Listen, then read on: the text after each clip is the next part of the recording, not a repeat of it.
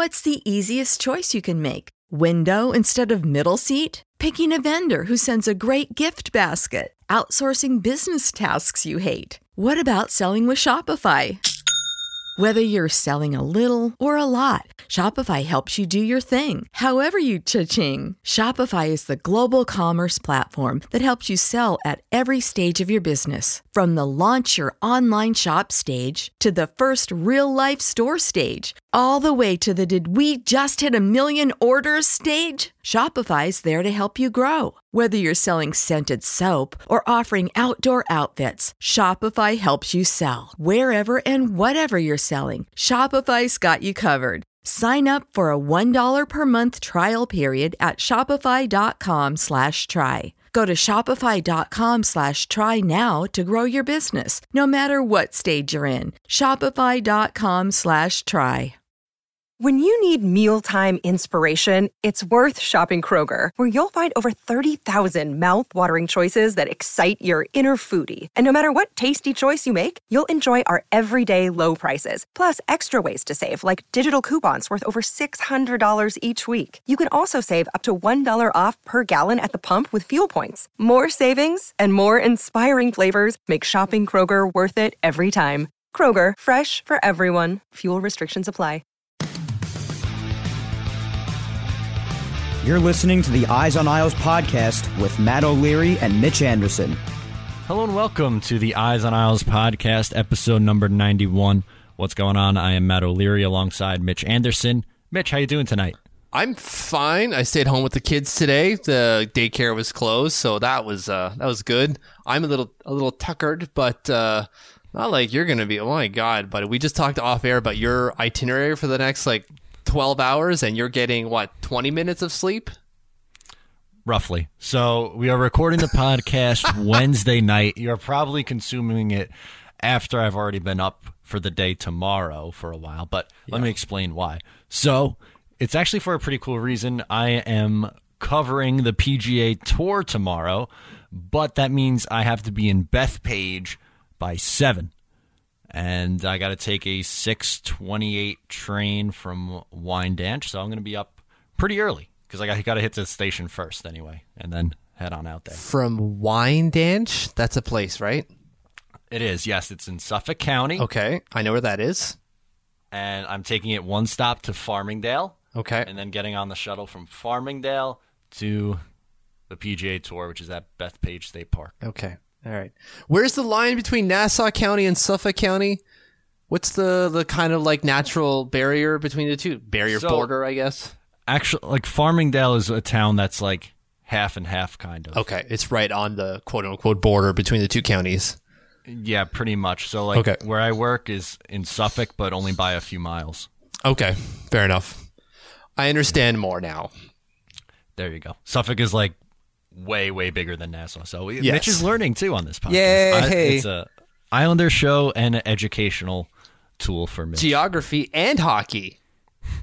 there you go. So Mitch, how about we get to the hockey now? Yeah. And talk some Brock Nelson. For first, what edition is this? oh, obviously the Butch Goring edition because he's the only player to ever wear that number. That's right, of course. All right, just making sure. Yes. Yes. We almost skipped that. That would have been bad.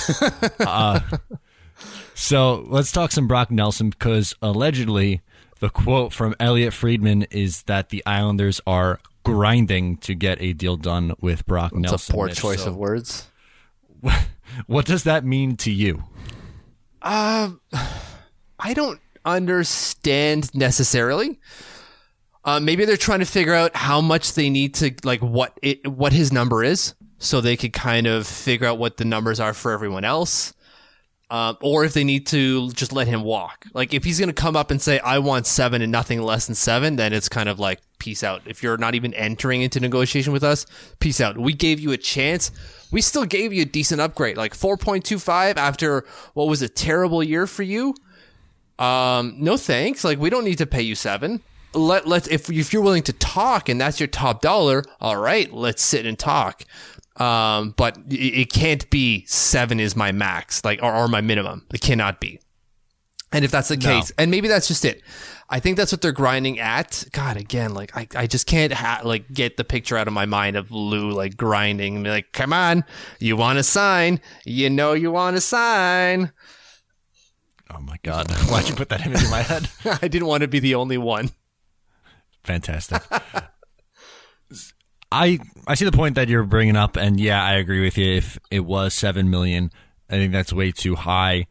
I think the Islanders are probably going to be looking around five, and they'll settle somewhere probably between five and maybe six. Yeah, I, am okay with six. I don't want to go above six. Uh, I could understand a world where that would have to happen or might have to happen. Uh, and and I, I'd be willing to suck it up, I guess. But personally, I would not go above six. No, especially because it's only after one good year, and I think that's the it, not necessarily issue, but that's the thing the Islanders are going to have to look at is they're going to have to evaluate. Okay, is this the new Brock Nelson? Are we going to be getting this guy for the foreseeable future? Or are we going to be looking at a regression here? Because if you're looking at a regression and Brock goes back to the 42 points and I'm going to be absent from December to February, Brock Nelson, then if you're paying him six million dollars, you're screwed because you're giving Andrew Ladd five and a half for essentially the same thing. Johnny Boychuk's making a ton of money. Nick Leddy's making a ton of money. So I don't know. You're causing cap problems for yourself now. Yeah, I, I think that the biggest question that came out of, of that reference by uh, Elliotte Friedman was why Brock? Not not to say that they shouldn't sign him or, or why they're they're not or why are they interested in him. The question is why is he the first priority? Why are they trying so hard to get him done now? You have Lee, you have you have Lehner, which are two more pressing variables, I would say. I see that point, and for a rare time, I'm going to play devil's advocate. Nice, I like it. It's usually Mitch is doing yeah. it. So, a couple of weeks ago, yeah. we talked about what the second line center options look like on the free agent market. Okay, yes, we did. It's Brock Nelson, Matt Duchene, and not a whole lot else. Kevin Hayes, I guess. Kevin Hayes, sure. So the Islanders are probably looking and saying, if for some reason doomsday scenario happens, Anders Lee walks, there's a plethora of options out there that the Islanders can use to address a top six winger. But for a second line center, there are not as many options for the Islanders to replace Brock Nelson with. That's the only logic that I could see them using. That makes a lot of sense. And maybe they're trying to get him under cap before all this talk about the market, you know, and, and the, although I'm sure him and his agent have already spoken about this. Um, so uh, maybe they're just trying to get that under wraps and they think that the sooner they get that done, the lower the number it is. And then they can address the guys, just like you said, like Lee, like Lehner, uh, who, well, maybe not Lehner, but Lee, who have options out there, right? Like there, there are replaceable parts out there. I think that's a really good devil's advocate point. You know, Proud of me? I'm proud of you, buddy. That's a good one. Good for you. Thank you. I thought of that one um, all on my own. All on your own. It's not to say that you don't usually, but you don't usually take that side of the I'm going to argue for arguing's sake. No, that's usually you who likes to poke the bear. Yeah, and I don't have usually my arguments aren't that well thought out because they're very just kind of like instinctual. Um, so yeah, but no, that's a great point. Like, right? He we we talked about how low the market is, uh, and it's just not filled with a lot of talent. So do they do they try to f- get him before he starts getting swayed by the market and go like, you know what? I'm going to test myself out there because I can get seven, maybe more. Uh, and if they can give him under that, then yeah, great, lock him up. Yeah, like I would make the case that Robin Lehner is the most important to bring back. Yes. I think you could easily make that case because he had the best year out of any of their free agents. But they could probably get by with Thomas Greiss if he's putting up a 926. and that's probably Lou Lamoriello's thought process here. Yeah, you're right. Like uh, Lehner would be the number one option because it's a goalie. There aren't going to be many goalies out there aside from Bobrovsky. But do you want to pay a 30 year old goalie eight to ten million dollars a year for how long? No. If you can pay a guy between five and eight, who's what 28 years old, 27 years old is Robin Lehner. Yeah, he's 27. I think. Uh, you've just gained yourself three years at like two to three million dollars, or sorry, two to four million dollars less per. That's huge. That's huge savings and just just more durability from a goalie. So like obviously he's number one, and obviously the numbers nine thirty save percentage. You can't you can't do anything better. But with Brock, you also have a guy who's I don't think he's going to want to go look elsewhere. Like this is a franchise that said we didn't do you well beforehand, but with this new group, we had complete faith in you. We took you under our wing and we said, we want you to be our guy and we trust you to be that guy. And he repaid that faith. I have a hard time seeing, seeing him just going, sorry guys, I'm going to go elsewhere because I want to make an extra like million dollars a year. Yeah, I think I agree with you there. I see him taking a similar deal to what Josh Bailey did because you could have made the case that Bailey deserved more than $5 million per year after the year he was happening last year. And if he hit the open market, I'm sure he would have gotten more than, what was it, six years and $5 million per? Yeah. So if you give Brock Nelson, I don't know, five years, five and a half million dollars per, something like that. Yep. I don't think he's turning that down. I no, like they might squabble over the over the number between five and a half. Somewhere between five and a half and six and a half is probably where they're going to squabble. I would love for it to stop at six, but uh, obviously I'm not privy to the. They're not asking me for my opinion. Yeah. Um, but if it falls there, that I I can live with that, and I think Brock will as well. I I think he wants to stay. Uh, again, like th- this coaching staff and management staff said, we trust you. We believe in you. We know there's more to you than what has been seen before. You're the transformers for our team. There's more than meets the eye in Brock Nelson. And we firmly believe that. And that is exactly what happened this year. I would imagine he's going to repay their faith in him by signing a deal with the Islanders. He's not going to take like some crazy discount, but he's going to sign with the Islanders. No, like we're not saying he's going to take four million dollars or three million dollars Yeah. a year or anything crazy like that. But I don't think it's unreasonable to think that he will take a slightly discounted contract in comparison to him hitting the open market. What he would get. And I, and I think that that comes back to your point is the Islanders see that they know that that's a possibility, but they also want to avoid him going to the, the free market because when he does, they won't be the only suitors at the table. I know this isn't necessarily something on our rundown, but I want to pose this question to you. So, of Okay. Nelson, Lee, and Lehner, those three free agents, Okay. how many, if any, hit free agency on July 1? Of Nelson, Lee, Lehner. I don't think any hit the open market, I agree. I'm right there with but you. But one possibly could. Uh, one poss- one could. I could see one doing like hitting the open market, but I I, I don't expect that to happen. Like it. I'll, I'll, so let me pose. Let me take your question. Flip it back to you. Um, Okay. Of the three, which one is more likely to hit the open market? I'm so you have to take Brock. one. I'm probably saying Brock. See, I think it's Lee. Okay, I don't think they let Lee even get to the open market after what happened last year with their captain. I don't think that matters to them, and I don't think it should either. Like I, I know he's like the best captain they've ever had because they've come out and said that. Um, and, and I, I think they really want him to sign, and I think they want to keep him. But if the question is, you have to choose one of the three, and one of the three would go to mar- open market, which one are you picking? I'm not going to pick Lehner. There's no way they let him walk. Um, and if he does walk, it's because they didn't they, they lowballed him completely. And I, I just don't see this management group doing that to a guy who you know gave them everything. And, and same thing with Lee. But if I had to pick one, it would be Lee. I just I could see them saying like, yeah, you were the captain and such, but we're not going to give you seven and a half million dollars just because James Van Riemsdyk signed seven. Was it seven?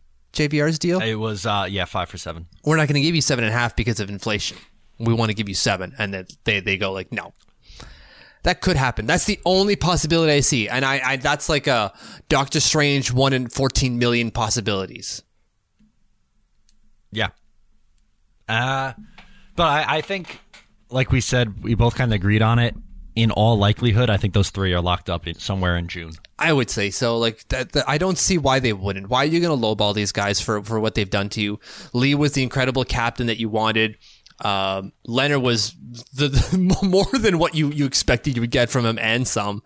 And then Brock Nelson was that perfect second line center that you've been wanting the, that you would want for any franchise. Maybe not perfect. He's a perfect third line center and a good second line center. Yeah. If you if you told me that your second line center is going to give you between 50 and 55 points. I'd say that's pretty good. It's not the best. Obviously, there are better options, but I, Yeah. it's it's fair value. It's it's good. Yeah, absolutely. And and a good two way game, right? Doesn't get. Uh, he, I, I liked his chippiness at the end of the year, especially in the playoffs versus the Penguins. That was great. Love to see that during the year. Uh, but you know, no, like Brock Nelson, I think he stays. But somewhere between five and a half and six is where I feel comfortable. But you could, you being the team, put put up to six point five, and I, and I won't bat an eyelash. You go over six point five, and I start going, yeah. Although, what do they care about me? They don't care about me. They care about winning. That's true. That's all that matters. That's true. But you know, I care about winning a long term. Good point. That is a good point. So with that, how about we move along and talk about something the Islanders struggled with and maybe how they could improve on it this past year. So the power play was a huge issue for those New York Islanders. So let me pose this to you. Yeah. Do we have any other options who can coach the power play? Well, I don't think they have one in the in the lineup, or or somewhere in the maybe somewhere in the organization, but I I, I don't think they do because if they did, they'd put him there by now. Uh, but I, I wrote something uh, just this week about options. So people who I thought that they could get to coach uh, the power play because Scott Gomez ain't doing it. I, I don't think he actually, I'm not saying he's going to get fired or needs to get fired, but if they're going to make an upheaval in terms of coaching staff, that's the guy you, you, got to look at and say, Scotty, like, thanks, but no thanks. Um, yeah, of everyone on that list, like you said, it's got to be him. Yeah, has, well, well, he's the one who's responsible for the power play, right? A power play that, remember, was 14.5% efficient this season, like the regular season. That great. is dog poop. So, Very. who do we got in terms of? I'm just trying to bring it up to make sure I I, I write I say the names properly, um, because I had to research them. It's, these aren't like off the top of my head type things. Uh, one was Joe Mullen. So Joe Mullen was uh, the first American-born player to hit 500 goals and 1,000 points in an NHL, not season, but over an NHL career. Um, so that's important, or that's impressive. Uh, but he was with the Flyers for years, four years as their power play guy from 2007 to 2017. And he averaged in his tenure a 20.5% power play. Now, that's not like league breaking, but that's the league average. No, and th- we'll take that. That's almost exactly league average because I'm looking right here. Chicago was 15th at 20.2, and Buffalo was 16 at 19.5. So split the difference, and you're, you're right around 20%. Yeah, and think this is a 6% increase for the Islanders. True. 6%. They'd go from 29th to 15th or 16th or whatever. That's a huge jump. How many more points is that on the season, right? They already had 103. That's definitely a lock for first place. You would think so. If everything else stayed the same. Exactly. So, uh, and of course, that's assuming Joe Mullen wants it. He's already 62 years old, so who knows if he even wants to coach anymore. Uh, and, and this was back in 2017. I didn't, I wasn't able to find if he had popped up anywhere else in terms of a coach. So maybe he's just kind of like Dunzo. But if the Islanders are looking for one, that's one that I'd go calling, you know, barking up his tree saying, "Hey, buddy, you want to, you want to come coach with Barry Trotz? Do you? Maybe." Give you some monies. give you some monies for sure. Uh, the next one is Bob Boughner. So the former head coach for the Florida Panthers. Okay. Uh, I, I brought him up for two reasons. First, he doesn't have a job, so maybe he'd like one. So three reasons, I guess. Uh, the second one is he's done some interesting things with the Florida Panthers power play. Uh, namely, he put five forwards out on the ice. okay. So Interesting. uh, obviously, the Islanders don't have the same five forwards that the Florida Panthers do in Barkov, Trocheck, Huberdeau. Uh, who am I missing here? I'm missing another. I'm missing two more. Hoffman, obviously. Hoffman. Uh, who's the other one? Why am I missing someone else? Dadonov, I'm going to say. Yeah, probably. It's Probably not him, but like, let's just say it's him.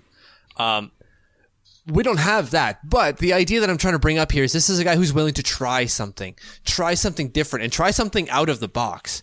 The Islanders were not that this season, right? Like, how many times they do that super stupid, super dump pass where like Nick Leddy skates up to the blue line and then like drops it to Mathew Barzal who's still behind the net.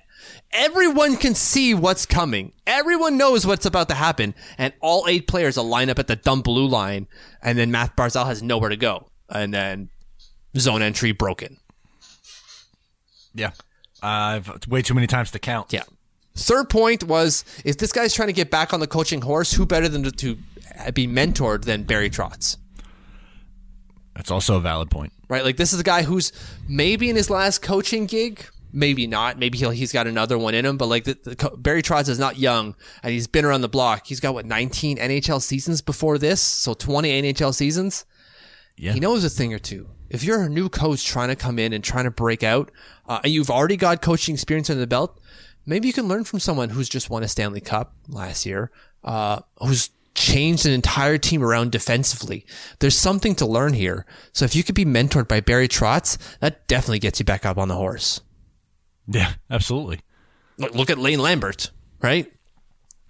Yeah, I mean, he's getting interviewed for the Ducks position, and that's because he's been Trotz's right hand man since 2012. There you go. Right. Does not say that Boughner needs to sit out here for the rest of his life, but you know, if you make a cameo appearance with the Islanders and, and Barry Trotz is there, you're going to learn some stuff, and then you start applying that and put that on your pack of lies.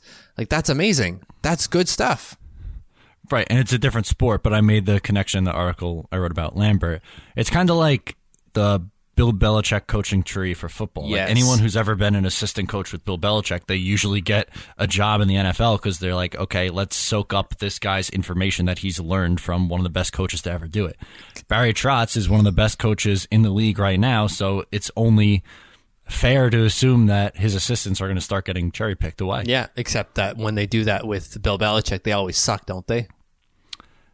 In most cases, yes. But you know, who cares? Whatever. Uh, Yeah. if, if they're good where you are with the, the Patriots, then I don't care. Like if we're the Yeah. Patriots, an example, this is amazing because the Patriots have six Super Bowls. So yeah, uh, I'll sign up for that. please and thanks.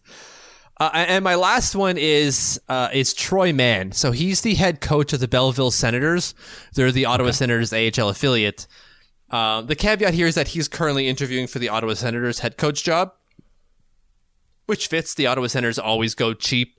Um, Yeah. and they'll definitely look at their own AHL guy if they're going to be bringing up all their kids. But if he doesn't get the job, like Luke Richardson was in the same position a couple of years ago before when he joined the Islanders. He was the head coach of the Binghamton Senators at the time, and he was up for the Ottawa job, and they gave it to Brian Boucher. Brian Boucher? No. Who's Who are you thinking of? The current Ottawa coach? I thought his name was Brian Boucher. Not the current, but the last one. I know the current one was Mike Crawford on an interim basis, but the guy before him. Why can't I think of his dumb name? The James Bond villain looking guy. I don't know why you decide to put me on the spot. I'm not good It- on the you were spot. typing, that's why. Guy, guy. Guy Boucher. Yes. Guy Boucher. Thank you. Uh, I don't know. why I said Bob. Jesus, that was way off. Um, but when Guy Boucher got the job, Luke Richardson says like, "I'm out. I'm gonna go somewhere else." He became the Islanders' assistant. See the connection I'm making here? Okay, now uh, it's all starting to make sense. So if he could do the same, Troy Mann is, is, is being touted as like the next wave of guys who should be NHL coaches. Uh, so why not bring him in? He's pretty good. He's got a 17.76% efficiency on the power play, um, coaching the Hershey Bears and coaching the Sens. So you're going the Sens B side. That's not terrible. It's better than what the Islanders are getting. Of course, it's AHL level. You give him some skill maybe he does something with it. And if this is your next protege, again, why don't you bring in the next wave of talent to be coached or coached in by Barry Trotz? I in worst case scenario, when Barry leaves, you got a guy there that's ready for the NHL. Best case in, sorry, that's best case scenario. Worst case scenario, you got a guy who's hungry and looking to do things and move up the ladder, and you know maybe your power play uh, suffers positively for it. Suffers positively? That's not the word. Does well because of it. There you Because of it, yeah. I'd love to suffer positively or whatever you said. that was so dumb. That's okay. Uh, I like those options. I think they are all better options than Scott Gomez. And I don't know. I think they definitely need to look into making a change because this is a team that was pretty close to being in the mix for a Stanley Cup. And if they want to put themselves over the top and, I don't know, have a competent power play, a coaching change seems like it's going to have to happen. Yeah, so like it it has to. Like at a certain point Scott Gomez has been there 2 years. He's one one of if not the only guy left over from the Doug Weight regime. You know, when Doug Weight went on his hiring spree. Uh, and so for some reason he's still there. I don't know why. Their power play was okay last year, right? But like has not been good this year. No, this past year, not so much. So, yeah. There's that. Okay. So as Mitch was talking about the power play and different coaching um, options for the power play, it made me think about the Islanders' depth in the AHL. Don't ask me how, but it did. And on the blue line, the Islanders have a ton to work with with their prospect pool, Mitch, including Noah Dobson. Heard of had him. himself a nice little stint in the QMJHL. Yeah. What do you want to talk about exactly? So for him, uh, he won the MVP of the playoffs. That's pretty cool. And then he won, the, what is it, the Memorial Cup? No, he won the President's Cup, the QMJHL trophy. Okay, I get all those mixed up. There's too many cups to talk about. So the, the the CHL is split up amongst the WHL, the Western Hockey League, the Ontario Hockey League, and the Quebec Junior Major Hockey League. Uh, that's the three components of the CHL, and so they each go for their own individual trophies. I forget what the other two are. Um, God, I used to know what the WHL one was because Matt Matt Barzal won it. Um, but the, the QMJHL one is called the President's Cup or La Coupe du Président, and um, so the winners of each of those three divisions go on to the Memorial Cup and face off all three plus the host team. So this year's in Halifax, so it'll be Halifax, um, Rouyn-Noranda, which is Dobson's team, uh, the Guelph Hurricanes or Spit the Gue- Guelph Spitfires, I think something like that. I don't know. It's uh, Windsor Spitfires. Right, Windsor. It's the Guelph Storm. There it is. And then the uh, whoever won out of the WHL, I have no idea. Okay. You learned me. That was good. I hashtag learned it. Yeah. uh, so, yeah, for, I mean, starters, Dobson's the best of the bunch. No, he has to be the number one defensive prospect at this point. Oh God, yeah, easily. Like not, it's not even close. What Dobson? Sure, or sorry, not Dobson. Wilde makes a good attempt, but no, come on. We picked him 12th overall for a reason. That's very true. And now that Devon Toews has made his NHL debut, it kind of leaves Dobson as that next guy who should be in the mix. There are some others, like you said, Bode Wilde has to be in the mix. Sebastian Aho is around. He played in the NHL in 2017, 2018. Yeah, Uh, they let go of Yannick Rathgeb, who yeah, I whatever. don't think was going to do anything. He had nine points in 32 games or something stupid like that. I think that's exactly what it was Yeah. nine points in 32. So, meh, that's fine. Uh, but the point is that they have a ton of options in the prospect pool at the blue line. So, Yep. what does that mean for the Islanders in, I guess, both the short term and the long term? They can move some pieces. They could definitely move, think? right? Like Nick Leddy, see you later. Yeah, I think that it makes probably, and we're going to get into tradable tradable assets in a little bit, but Nick Leddy's name comes to mind because he struggled the last couple of years, and he still has a, a decent sized cap number. If you have someone who's a younger version of him on the cheap, Devon Toews, why not give him that ice time and then add in one of your other young pieces to that mix?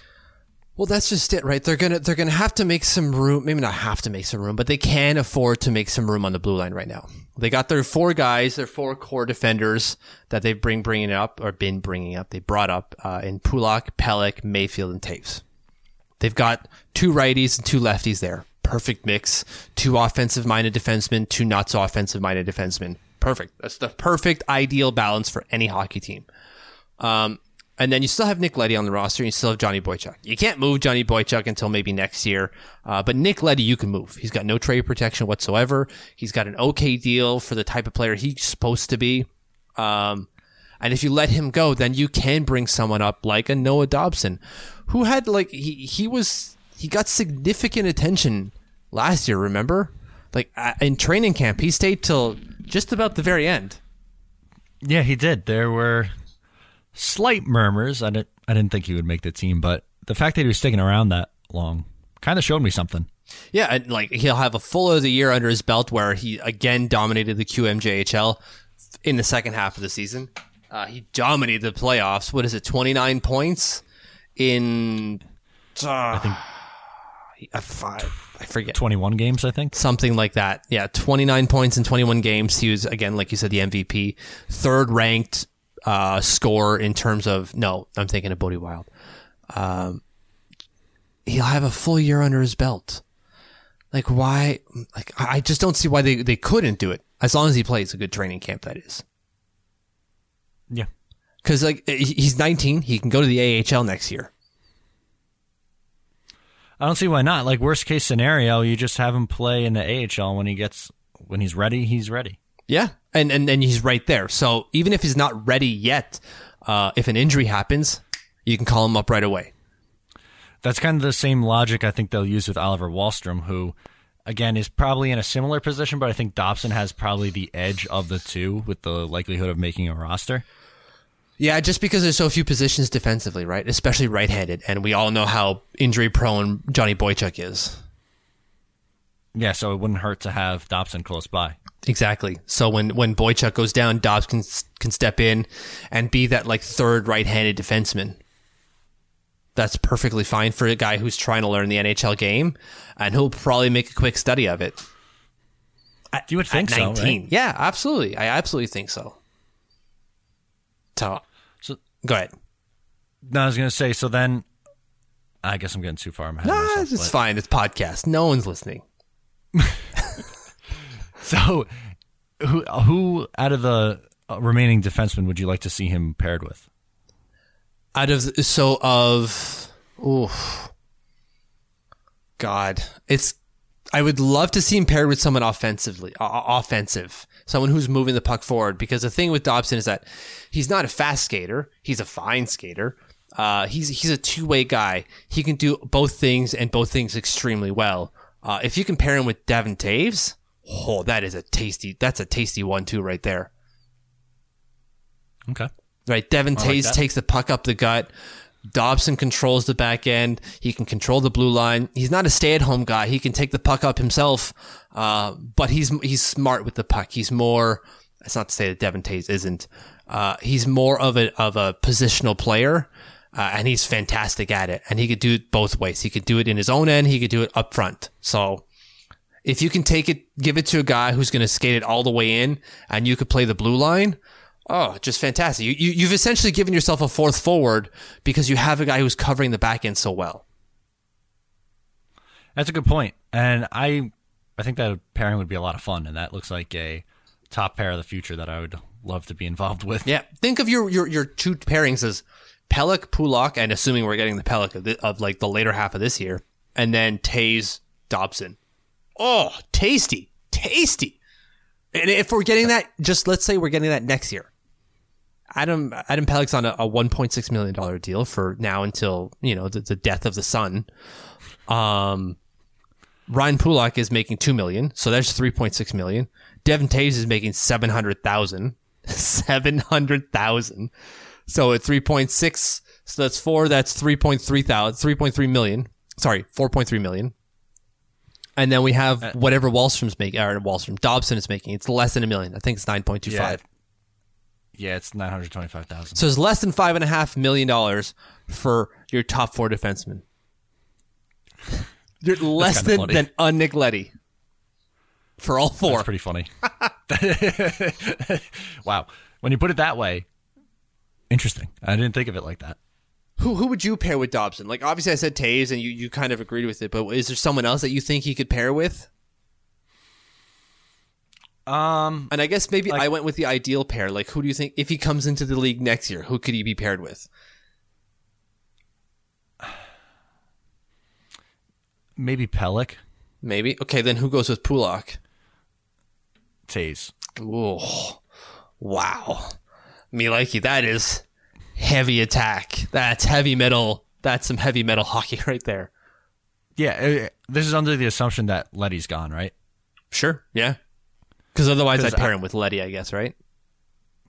Yeah, I would think so, but I think you'd have to trade Leddy in order to get him on the NHL roster. Yeah, that's fair. True.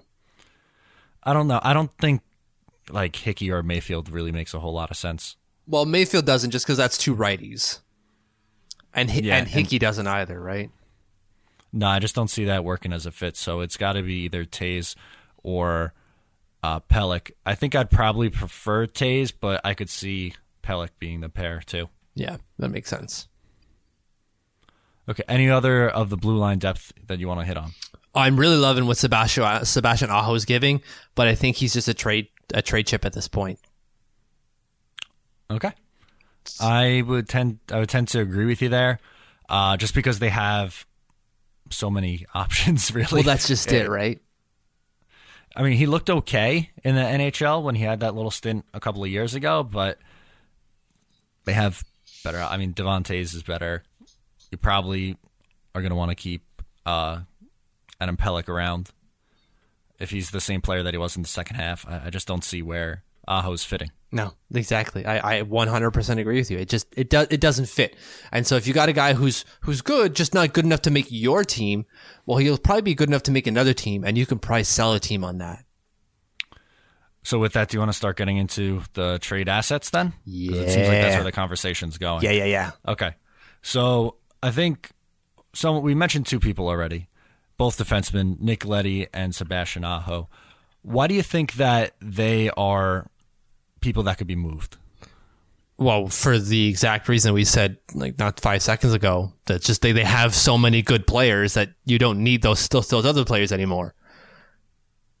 Pretty much so the overabundance of the defense position, I guess. Yeah, you already have again like the, the four guys: Pelech, Pulock, Mayfield, and and Toews, who are again ma- making less than on Nick Leddy, right? One point six for Pelech, two million for Pulock, one point four five for Mayfield, and seven hundred thousand for Toews. It's less than than up than Al Leddy. Sure enough, none of them have rings though. No, none of them have rings. Um, but I don't know. Talent speaks volumes to me. One hundred percent. Yeah, I completely agree with you there.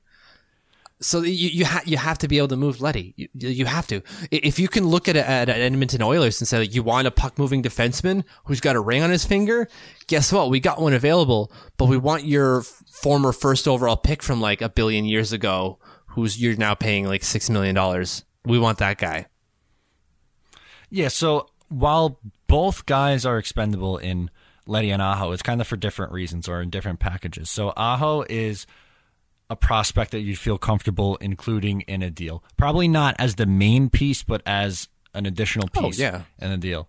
While Nick Leddy is probably a main piece of a trade, right? Because Yeah, like yeah. you mentioned in that scenario, Leddy for Ryan Nugent Hopkins, that's pretty much a straight up trade. Maybe you have to add some sort of draft compensation, not something on the high end, but in the later rounds. Maybe, but I I, hmm, I don't know. I don't think Ken Holland would would do that.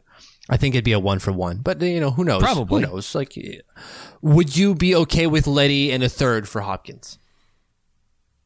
Probably. Because yeah, I, the only reason I said that is because anything less or or more, I should say, so a second or a first, and I'm saying no thanks. Yeah, no, I agree. I when I said like maybe like a four, I don't know. You could probably get away with doing it straight up, but Yeah. if there was a later round pick in there, I wouldn't bat an eyelash over it. Where Aho, you are probably giving up a higher pick, as in a first or second rounder, and Aho in order to try and get a piece in here. Yeah, and and, and even then, it's probably not going to be a huge piece. Yeah, not something life altering. No, exactly. Which is what we want right now. That's what we're looking for is life altering pieces. We have enough middling to bottom tier pieces. We need life altering pieces. Okay, how about some other names that you think could potentially be an asset? Well, Anthony Beauvillier is the first one that comes to mind.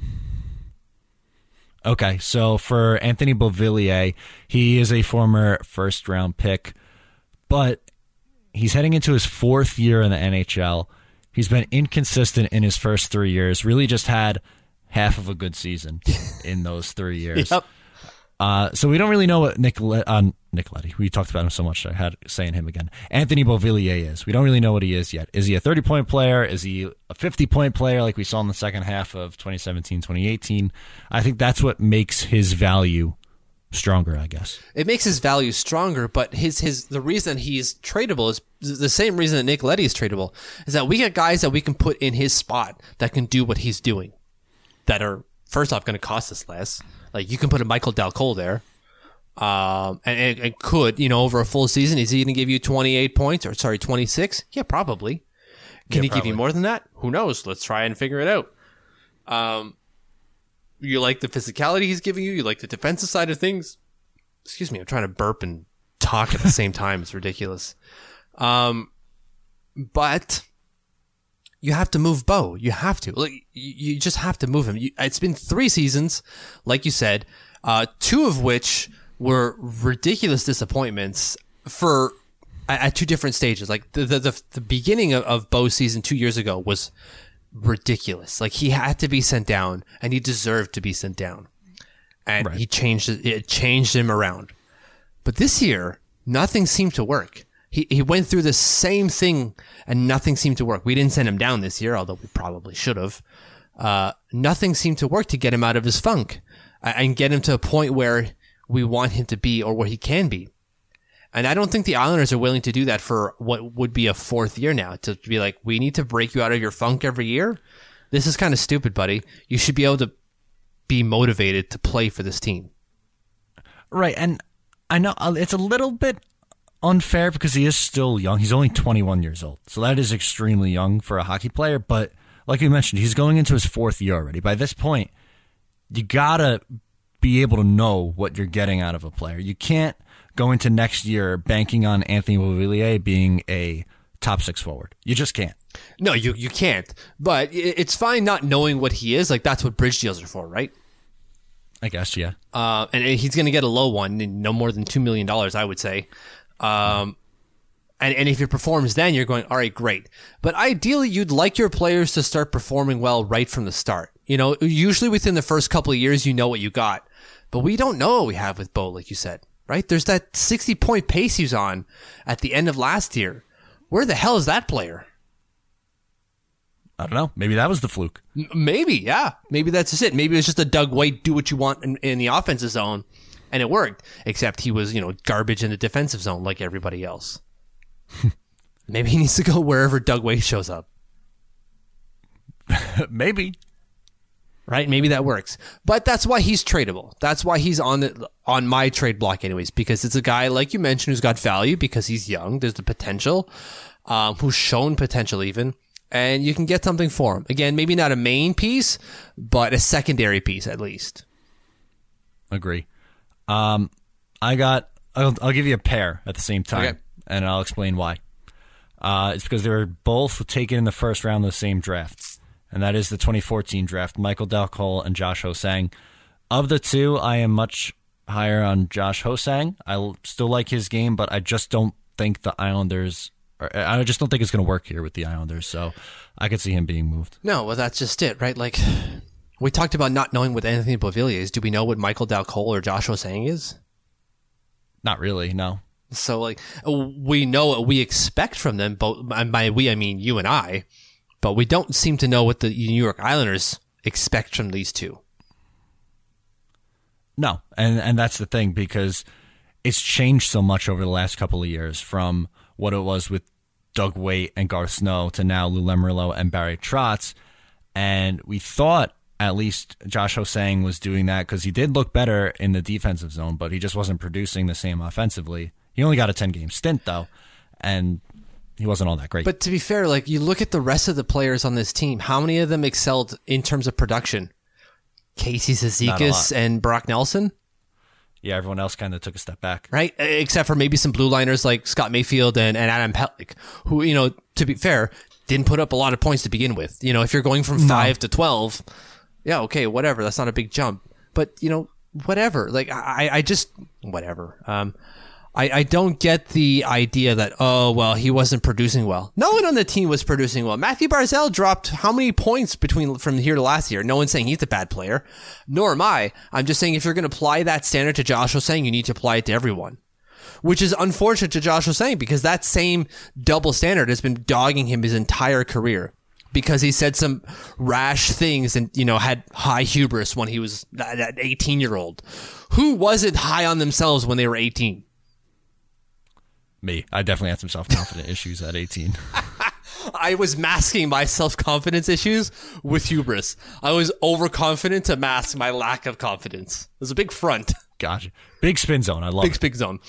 Um, so if but at the end of the day, tradable, and has to be on the trade block because the Islanders don't seem to want what he's offering. They just don't. No. Both he and Del. Well, maybe not Dal Colle as much, but I think with Dal Colle is that if you're going to keep Bo, then you can get rid of uh, Dal Colle. Yeah, probably right. He's had one good AHL year. Why do you care that much? Well, he's good defensively.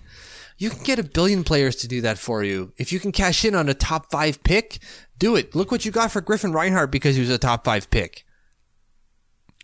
Yeah, the only thing now is he's a lot further removed than Griffin Reinhart was That's true.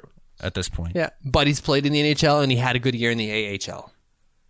Yeah. So I mean, I think this year restored some value. I don't think it's all the way up to what it once was, but he saved it a little bit. Yes, absolutely. But no, you're right. It's not what it once was. But both are tradable.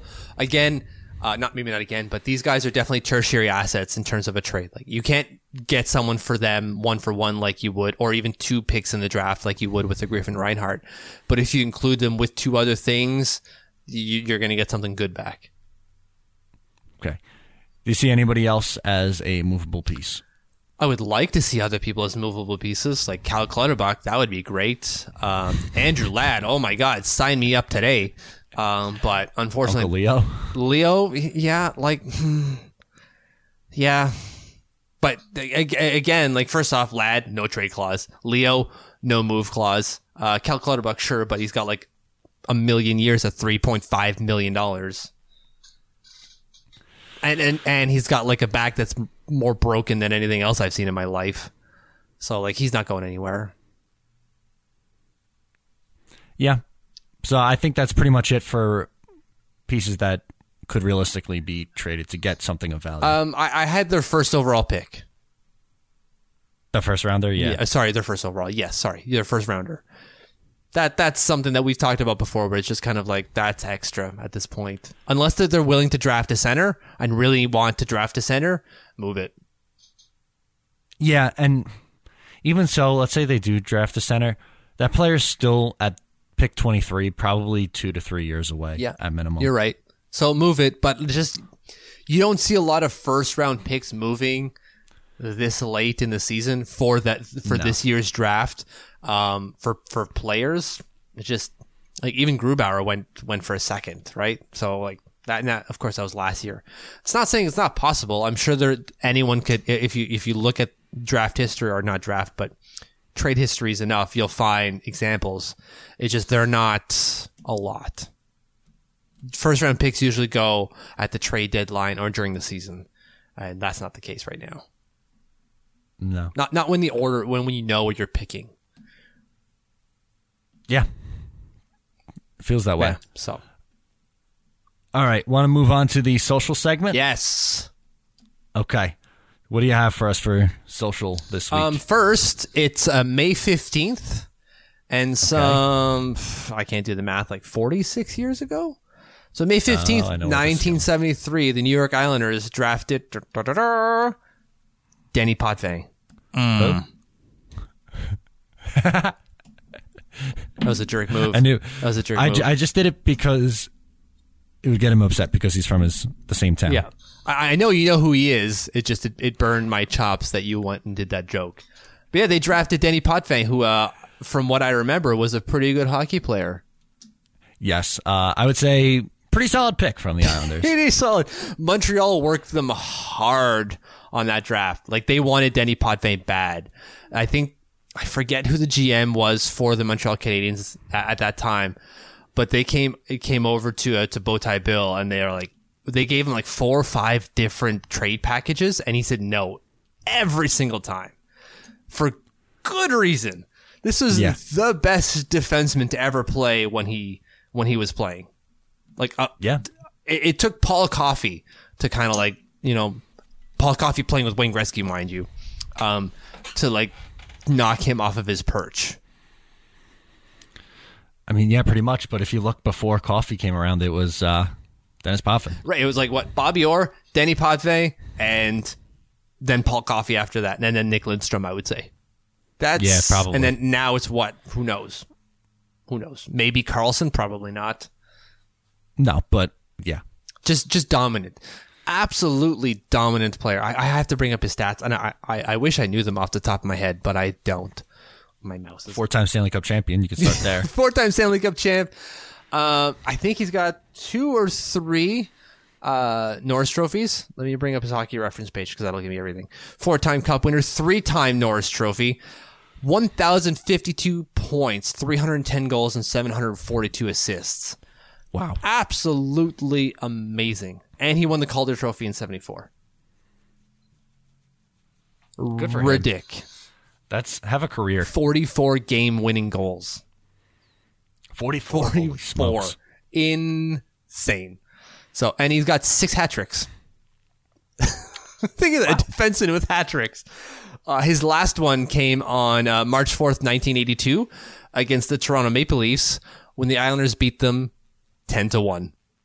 Oh, Imagine that with today's context. Imagine that with today's context. Oh, that's a murder. God, Toronto, you Wow. suck.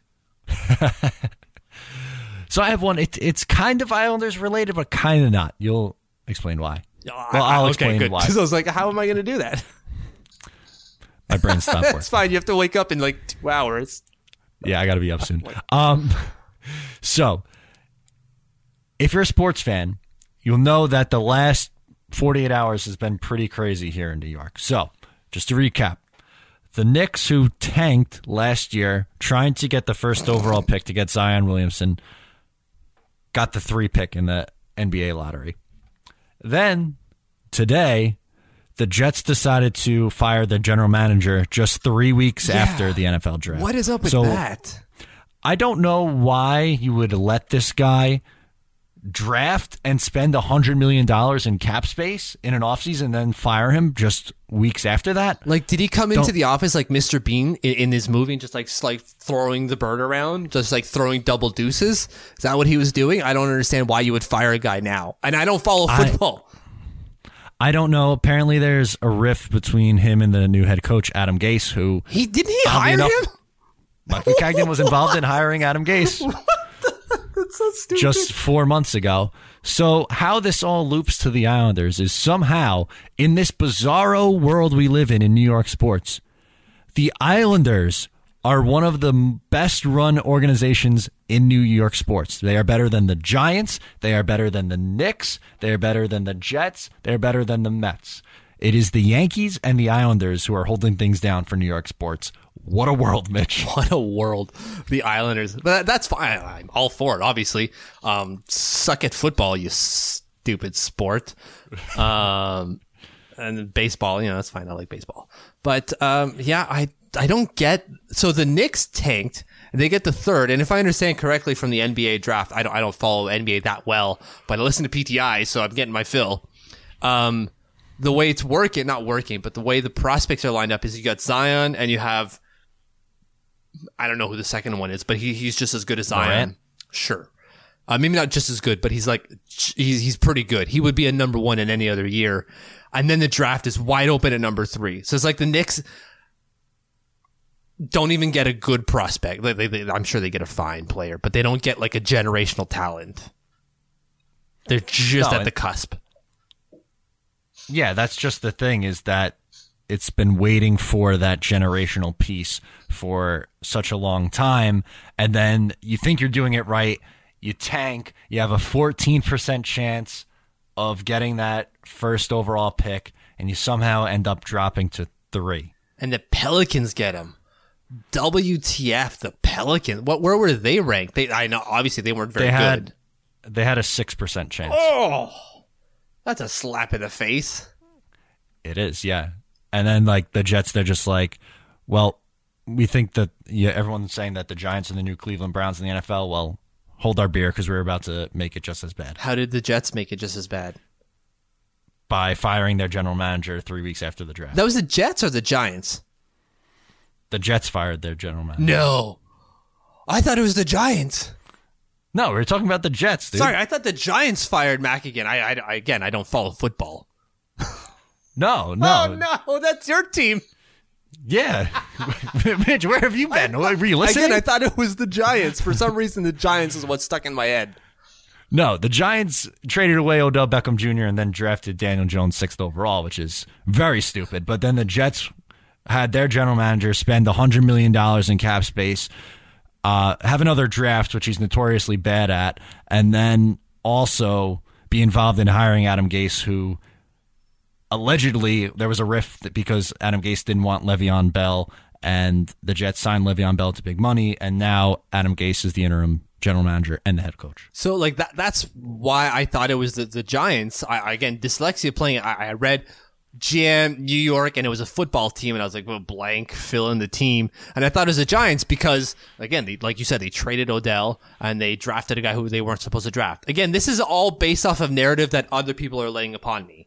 So I was like, well, that, those are bad decisions. So like clearly the guy who's making bad decisions got fired. Still stupid because again, the draft just happened. Uh, but no, it's the other guy. Oh, wow. Jesus. I feel sorry for Yeah. you. Yeah, I mean, I'm not a Mike Maccagnan guy, but I just don't understand why you didn't fire him when you fired your head coach after. But you year. guys were And riding things like- high though, like as Jets fans, like things were going well, or you felt like things were going relatively well, at least better, right? yeah, they're better. You supposedly have your franchise quarterback. You got a, had a big offseason, brought in some big names, got someone really good in the draft, and then now it's all right. We're gonna create a dumpster fire again. Nice, good old New York Islanders, just keeping plotting things with stability. Wow, when is that? been Isn't that weird? That's why I know it was kind of roundabout to get this back to the Islanders, but it's weird that they are in the conversation for stability in New York sports. Yeah, it's quite insane that they have a stable franchise. It's great. I'm freaking loving it, but like, it is like bizarro land because that has not been the case for what 20, 30 years. Probably closer to 30. Yeah. So, like 30 would have been 1989. Yeah. So a lot closer to 30 than 20. Oh, God. Oh, God. I'm turning 35 next week, man. 35. Oh, I'm no. going to be 30. I'm close to 40. Oh, I have my midlife crisis. you soon. got to see if you were to sign an NHL contract, you got to get the, The plus like, 35. No move for 35. Oh, no. oh, poor Mitch. Yay, me. Uh, do you have anything else for the social? No. Oh, I guess that means that we'll be recording the podcast on my birthday next week. Perfect. Hey, there you, There go. you go. That'll be fun. Number 92 on the 22. Perfect. Love it. All right. So before we get out of here, I just got to do a couple plugs. Yes. So wherever you are listening to this show, make sure to subscribe, rate, and review. It really helps us out, and we appreciate all the love and support from you guys. If you like this show, then maybe you might like what we're doing on Patreon. We definitely so during during the season. We do post game shows. You can get them for five bucks a month. But since there are no post game shows over the summer, what we're doing is different kinds of breakdowns. We talked about the Carolina series in depth. We talked about a bunch of other The stuff. trade so far. deadline. The trade deadline was another one, and we're going to get into even more stuff and breakdowns as the summer rolls on. You'll probably be getting close to three or four additional podcasts a week from that. From that Minimum three. yeah, minimum three. If something else happens, obviously it'll go in. Uh, and the mailbag too. Yes. You'll be getting. Um, so make sure to subscribe if you haven't already. Patreon.com slash Eyes on Isles. You can follow along with us on social media at Eyes on Isles FS on Twitter. My Twitter is at Matt O'Leary NY. Mitch's is at TLO Mitch. You could like us on Facebook, facebook.com slash Eyes on Isles. Make sure to visit the website, eyesonisles.com, or you could download our app, the Eyes on Isles app, for all your New York Islanders needs. There you have it, Mitch. Episode number 91 in the books, the Butch Goring and only Butch Goring edition. No snakes allowed edition. No snakes allowed. I'll talk to you on your birthday next week. Yay. 35.